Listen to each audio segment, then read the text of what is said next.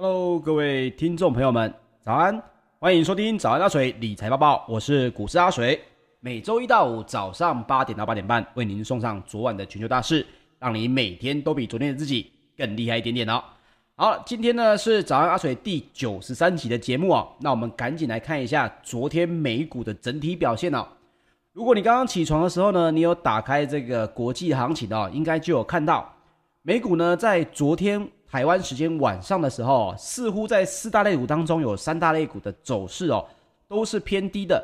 那么这个阿水帮各位来做了一下功课，找了一下资料之后呢，发现哦，大部分的媒体聊到都是，这是因为受到了感染 Delta 变种病毒的人数激增，还有美中关系再趋紧张，另外也因为油价呢这个协议已经达成之后，造成了油价的大跌。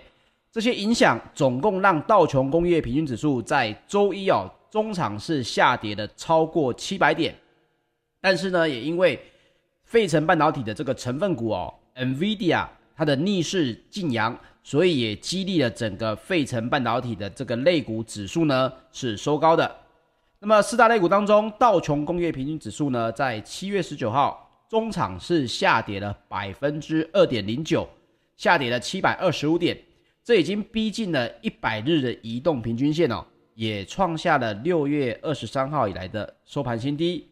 那么纳斯达克指数则是下跌了百分之一点零六，创下了六月二十三号以来的收盘新低。那么标准普尔五百指数呢，则是下跌了百分之一点五九，现在目前大概是接近所谓的季线的部分哦，在创下了这个呃百分之一点五九的跌幅之后呢，来到了四千两百五十八点，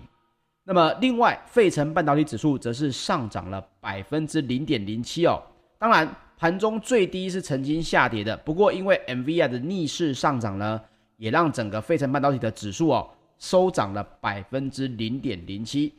好，那造成四大类股当中有三大类股非常的紧张，到底是什么原因呢？这个根据路透社的分析显示，过去三十天以来，美国每日平均新增的新冠肺炎确诊案例激增了三倍之多。那从六月十八号到七月十八号为止，确诊人数从一万两千人左右攀升到三万两千人。那么过去数周新增确诊、住院以及死亡人数都是跳增的，这都是主要受到了 Delta 的变种病毒在美国快速蔓延的影响。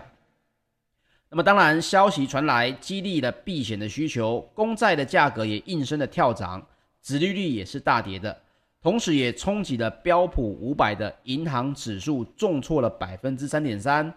那么根据路透社的报价也显示，纽约的债市在十九号尾盘的时候，美国十年期的公债殖利率重挫了十二点二个基点，来到百分之一点一七七。接近盘中最低点百分之一点一七六，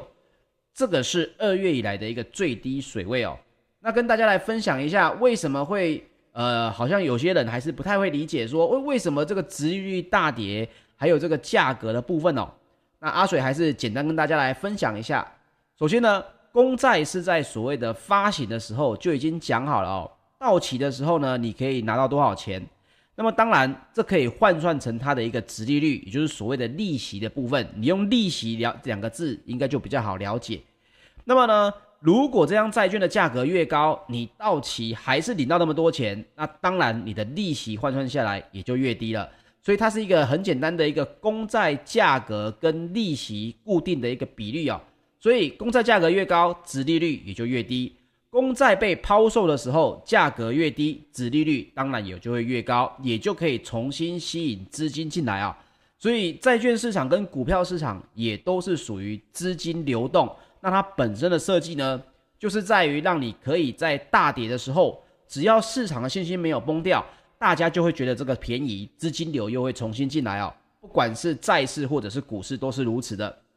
那么也包括了 Delta 变种病毒蔓延哦。降低了升息的预期，包括了联邦基金期货在十九号显示，联准会呢，二零二二年十二月升息的几率，从七月十三号那一天，一直到二零二三年的一月的这个升息几率都是下降的哦。之前的七月十三号那一天公布了什么报告呢？那一天是公布了消费者物价指数报告。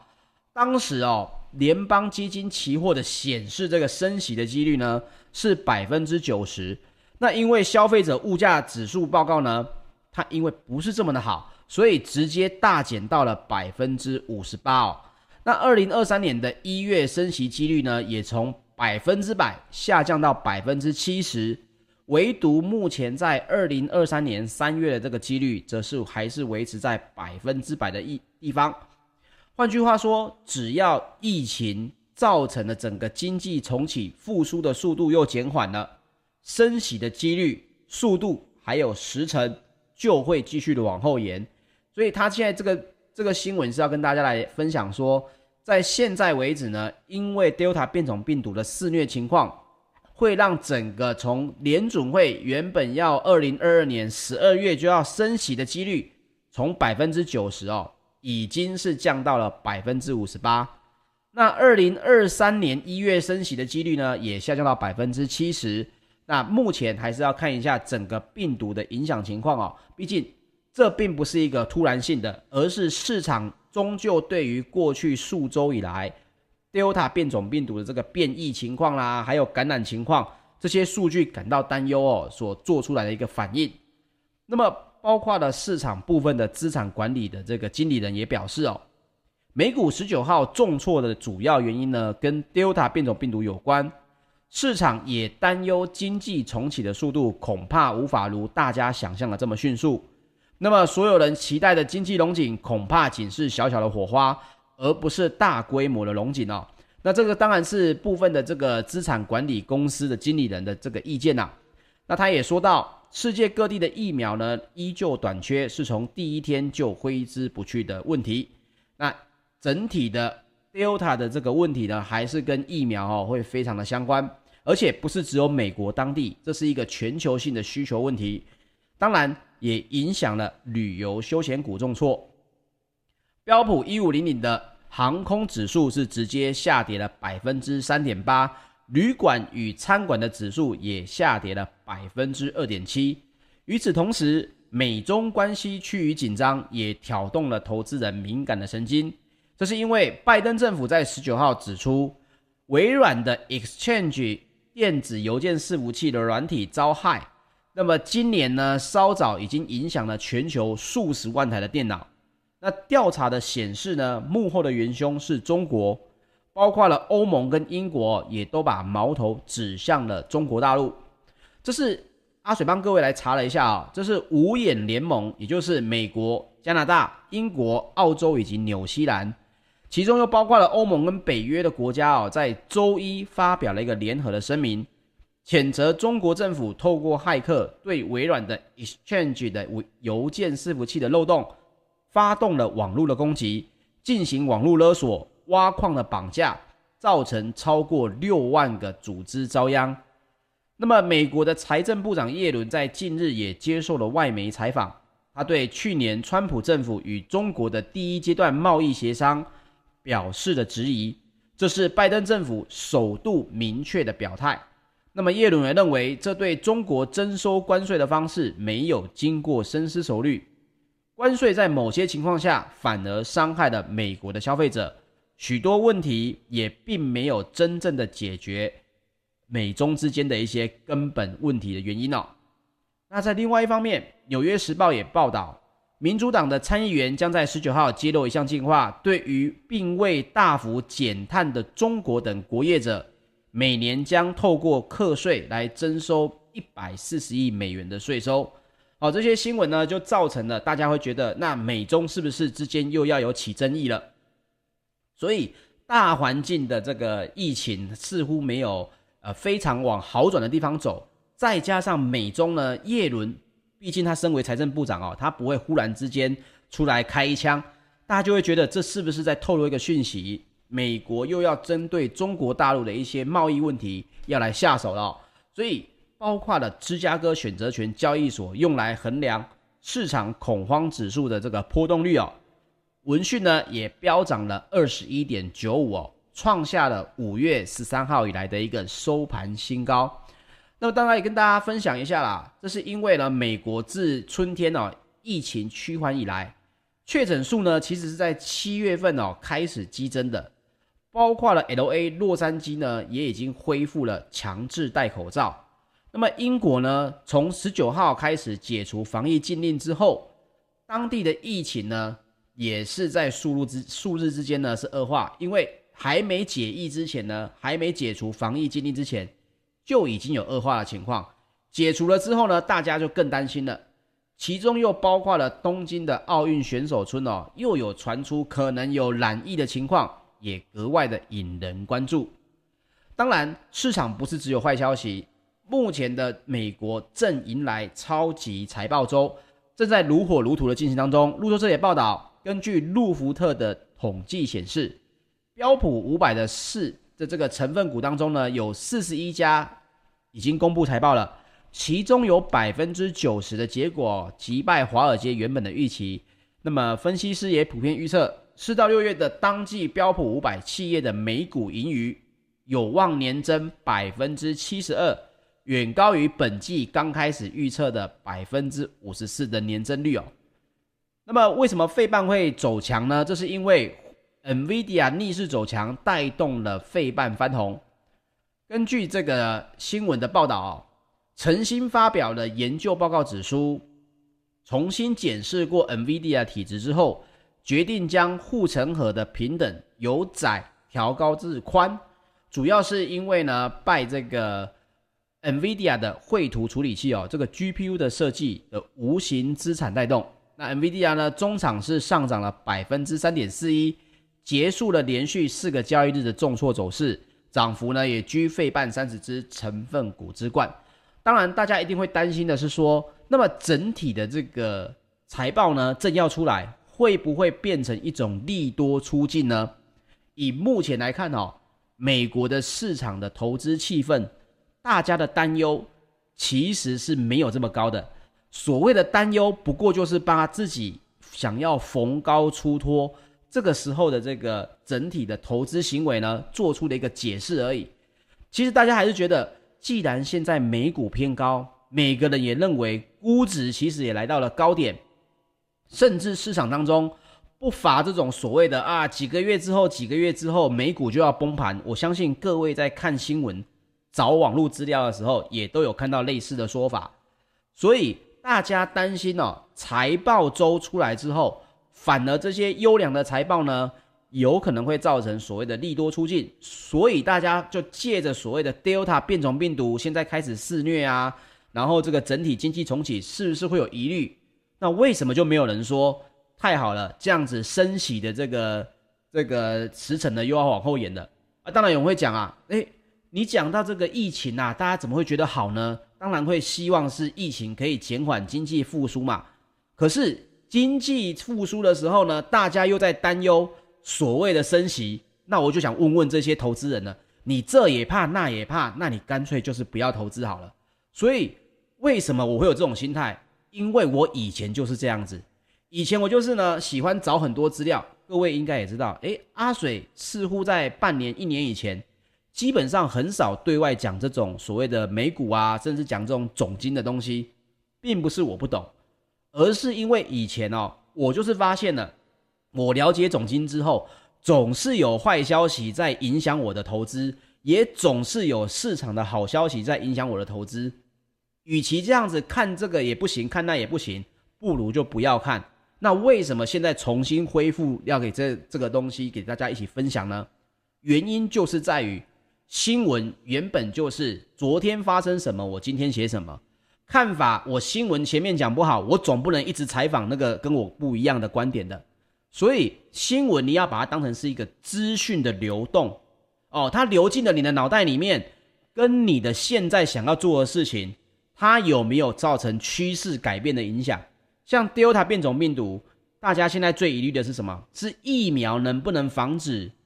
更新的变种病毒吗？因为 Delta。现在的这个致重病率、致死亡率，网络上的新闻资讯太多了，各位看看资讯就知道，其实没有必要这么担忧。当然，疫苗不是无敌，只是你说忽然之间一个新闻出来，又让市场呢整个情绪这么大，还是在于所谓的逢高出脱的心态影响。所以各位要记得，我们来看整体的股市哈，一定是要把资讯流放进你的脑袋里面，但是不要被一天的这种股票的这种新闻哦带动你的整体投资的气氛，这一点是相关重要的哦。好，那个我们接下来讲一下欧股方面哦。欧股呢，其实也因为 Delta 的变种病毒横行的各地，恐怕会延缓了全球的经济复苏。那么泛欧指呢，也大跌了百分之二，创下九个月以来的最剧烈单日跌幅。那么欧洲的矿业股、跟银行股还有旅游股呢，也都是下挫百分之三。那么欧洲的石油气股呢，以及旅游休闲类股，更是摔到了二月份的低点哦。周一的泛欧 STOXX 六百指数是暴跌了百分之二点三，那么欧洲的三大指数也都是下跌的情况，其中包括了英国的 FTSE 一百指数下跌了百分之二点三四，德国的 DAX 指数则是重摔了百分之二点六二，那么法国的 CAC 指数则是下跌了百分之二点五四哦。那我说到这一点，还是要提醒大家啦。你说台股短时间内会不会跟着欧股这样摔？会不会跟着美股这样摔呢？我个人认为呢，短时间内的这种逢高出脱的气氛，在台股绝对也是一样很明显的。但是你如果是属于波段操作的，我建议是先避开这一段的情绪的这种下杀的情况之后，接下来的结算之后，你还是要冷静来看待这个市场哦，这还是比较重要的。好，我们赶紧来说回来，欧洲到底发生了什么事情？在十九号，法国、荷兰、希腊还有西班牙都宣布了新的限制措施，来遏止这个疫情，特别是针对疫情施打顺序排在后面的这个年轻人哦，包括了法国的总统马克宏就宣布，医疗照护人员必须强制施打疫苗，政府呢也将推行所谓的健康通行证。接种过疫苗者呢，或者采检阴性者，才能参与大型的文化或休闲集会。那么，当然这件事情，各位应该也有看到昨天的新闻哦。法国呢，也有数千人到数万人上街抗议这件事情。那身为这个我们当然华人是有点不太能理解啦哈。但是可以看到的是，整体的这个病毒肆虐情况，短时间内一定会扯动大家的这个担忧哦。另外，荷兰的总理呢，马克也坦承，六月底过早的取消防疫的禁令，造成了十九号荷兰的也直接通报了有新增八千五百二十二名确诊的患者。那专家也说，投资人担心再过一两个月，各国可能就得再度的封城，那么航空业跟餐饮业呢，也可能无法享受原本预期的这个畅旺业务哦。当然，市场不是只有悲观的气氛，包括了避险基金的管理公司哦，这个潘兴广场资本管理的创始人哦，比尔艾克曼，各位可以去 Google 一下他，他本身也是靠投资赚了很多钱。他有说到，Delta 的变种病毒的传播呢，不会对经济重启来造成重大的威胁，因为它反而可以加快群体免疫的步伐。那我希望它的作用是激励尚未接种疫苗的人接种疫苗。我不认为这会大幅的改变行为。那在我看来，仍然会出现大规模的繁荣经济情况。那我们将在秋季迎来极其强劲的经经济哦。好，这个也是他的一个看法啦。那么也跟大家分享的是，就我所知，包括我在美国的这些朋友们哦，其实只要是华人，疫苗要打的，该打的早都已经打完了。真正不打疫苗的这些美国人或者欧洲人呢，他是说什么都不会去打。各位看法国为什么会产生这个抗议游行，就大概了解了。所以以这么强的一个 Delta 变种病毒来说，会造成疫情的反弹，真的也是不意外啊。那希望大家就是做好保护哦。最近这个虽然台湾内部的情况是有点微解封，不过还是要出入注意这个防疫喽。那接下来我们来说说石油方面。纽约商业交易所的九月原油期货在七月十九号收盘是下跌了百分之七点三，来到每桶六十六点三五美元，直接创下了三个月以来的单日最大跌幅。这是因为 OPEC Plus 呢直接达成了增产的协议，以及担忧变种病毒肆虐冲击需求的影响。那么，欧洲的 ICE 期货交易所的近月布兰特原油也下跌了百分之六点八，来到每桶六十八点六二美元。那包括市场的 Again Capital 的合伙人哦，John 他就表示，石油市场呢仍然面临供应严重不足的局面，但是新增加的原油供应也足以遏止近期的涨势。包括了石油输出国组织以及俄罗斯等产油盟国 OPEC Plus 在七月十八号表示，OPEC Plus 第十九次的部长会议已经达成了协议，包括延长协议期限以及上调产量的基准。自八月起，OPEC Plus 将会每月增加每天四十万桶的产量，至二零二二年九月，令 OPEC Plus 的产量将完全恢复。OPEC Plus 的合作协议期限也从二零二二年的四月延长到二零二二年底。那么 OPEC Plus 呢？去年四月创纪录，原本是减产的每天九百七十万桶，以七月份的配额计算，OPEC Plus 的减产规模也仍然会有每天五百八十万桶。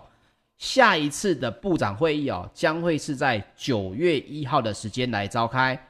那么，自欧佩协议延长的二零二二年五月起呢，将采用新的生产配额基准啊、哦，这是明年的五月，总共会有五个国家的产量的基准呢都上调，其中沙国与俄罗斯的产量基准都从每天一千一百万桶上调了五十万桶，伊拉克、阿联酋也都是增加的，其中也包括了科威特。整体的 OPEC 的产量呢，它的基准是增加了近两百万桶每一天。那么，包括了 IHS Market 的执行董事就针对这个来表示，相比于生产数字的调高，更重要的是 OPEC Plus 能够达成协议，这显示了 OPEC Plus 内部处理问题的能力。至于生产数字，原本就是可以随着市场情况来做调整的。那么，石油的交易商呢，Breakgold Investor 的执行长也表示哦，鉴于 OPEC Plus 将提高产量以应对全球需求增长，油市的供应面呢，应该也会有所缓和。这个这就知道啊，阿水跟 OPEC 的这个部长哦，实在是不熟。昨天呢，才跟大家聊到，如果没有这个协议继续达成的话，石油还是容易在七十到七十五美元之间来回嘛。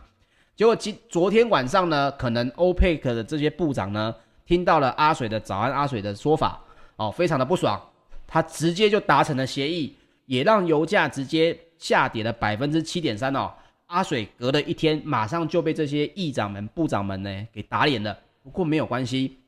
因为这个东西原本就是一个我没办法掌握的情况哦，只是分享给各位。主要呢在于石油这一部分哦。当中你可以看到，阿联酋原本跟沙乌地阿伯，它就是兄弟之邦。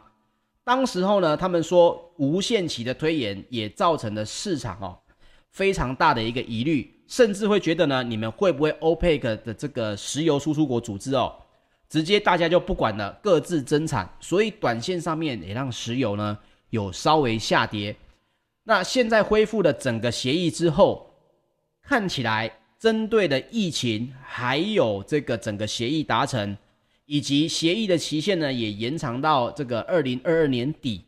目前的石油价格呢，就有可能会趋于稳定哦，就要看接下来有没有什么突发的新闻，以免阿水一讲完呢，这些部长可能又不高兴了，又有这个不同的做法。但是现在看起来，石油的价格应该是有望哦，能够持续的走稳，不会再像原本的直接冲过七十五块钱了。好。接下来我们来说说金属方面，伦敦的金属交易所呢，三个月的基本金属期货在七月十九号是全面下跌，这是因为担忧变种病毒冲击经济，以及中国大陆也将继续的进行价格控制措施的影响。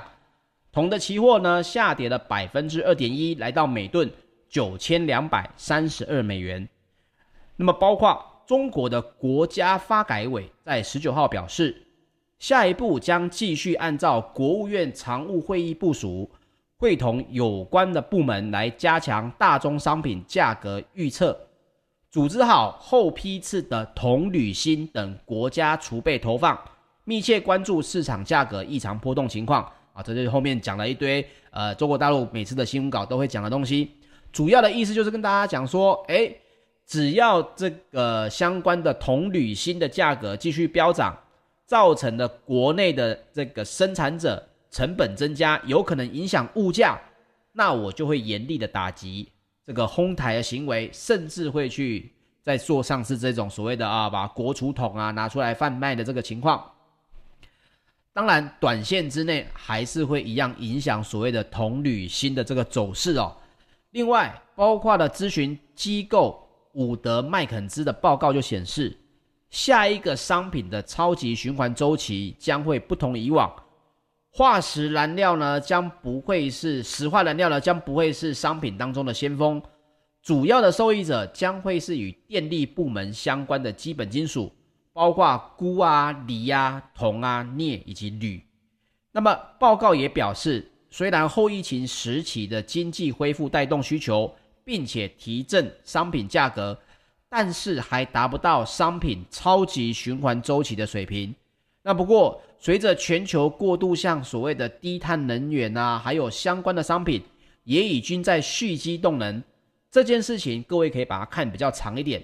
极有可能会在未来的二十年带动需求持续的增长。从而催生出下一个商品超级循环周期。那报告也预估，为了要达成控制全球暖化的目的，未来的三十年将需要五十兆美元的投资。各位也可以看到，这个近期在欧洲的这个水灾哦，也非常的危险，也非常的可怕。这件事情也会造成大家对所谓的气候全球暖化哦这件事情要来做所谓的这个投资以及预备。那么包括了这个 Umake 的分析师基特也就表示哦，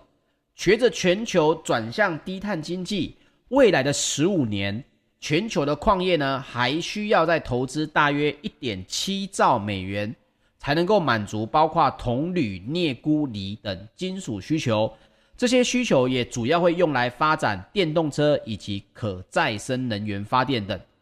那么，作为这个全球最大的金属消费国，中国大陆呢也非常努力在全球寻觅跟电池产业相关的原物料矿源，甚至哦对下游的供应链的自给自足也已经有相当程度的掌控。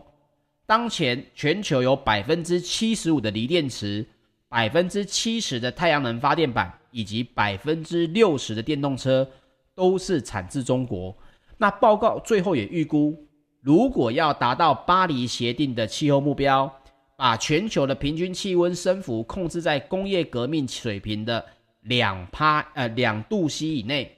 未来是二十年将需要三百六十万吨的铝、九十万吨的铜以及三十万吨的镍。那到二零三零年为止呢，铜矿的供应链需求需要再提高百分之八十五。换句话说，什么意思？现在全世界所有的铜矿还要再增产百分之八十五，才有办法应对巴黎协定所说的这个气候目标，就是要控制每天呃每年平均温度的升幅不能超过每年两度。那这个问题就是应不是每年两度，对不起，是整体两度哦。那么到二零三零年为止呢，铜矿的供应量还要增加百分之八十五，钴的产量呢，更需要提高百分之一百六十七，直接是一点六倍哦。所以，包括这个报告，大家也看到，挑战虽然巨大，但是也是全球的矿业第一次可以清晰预测到的一个前景哦。那么，如果你想投资的是比较中长期的这个东西的话，你也可以根据这个报告去做相对应的这个布局。接下来，我们来说说贵金属报告。纽约商品期货交易所，在八月的黄金期货，七月十九号是收盘下跌了百分之零点三，来到每盎司一千八百零九点二美元。那么，全球最大的黄金 ETF 道富财富黄金指数基金呢，十九号黄金的持有量目前还是持平在一千零二十八点五五公吨哦。那么，分析师也认为，通膨将会是推升金价的主要原因。尽管联总会持续强调通膨只是暂时的。但仍然会维持宽松的货币政策。不过，市场的这个相关的像是分析师也就表示哦，全球的经济风险将会支持金价上涨，包括通膨，还有变种病毒的肆虐，且全球的低利率政策呢，也预期会持续更长的时间，这些都有利于金价进一步往上调整每盎司一千九百美元的整数关卡价位哦。好，要挑战每盎司一千九百美元的价位呢，当然还是要有市场的担忧啦。不过金价的新闻实在是看多看空哦，这个相关的预测非常的多。阿水呢就不一一跟大家分享了，有兴趣的朋友呢也可以自行的 Google。不过还是要提醒大家啊，黄金在目前看起来呢还是属于有支撑在一千八百美元附近。不过短线上的市场气氛哦实在非常的混乱。如果你是找想找一个比较清晰的投资标的的话，暂时最好是不要去碰黄金，因为不管涨或是跌，现在市场上的气氛还有看法实在是太多样了。而且也都是言之有理的哦，很难去看到一个比较明确的方向。OK，以上呢就是本集的节目内容，谢谢大家的收听，请记得帮我订阅 YouTube 频道，同时点开小铃铛。如果喜欢了我们节目，也请您留言支持或者按赞并分享喽。谢谢各位，我们明天早上八点再见，大家拜拜。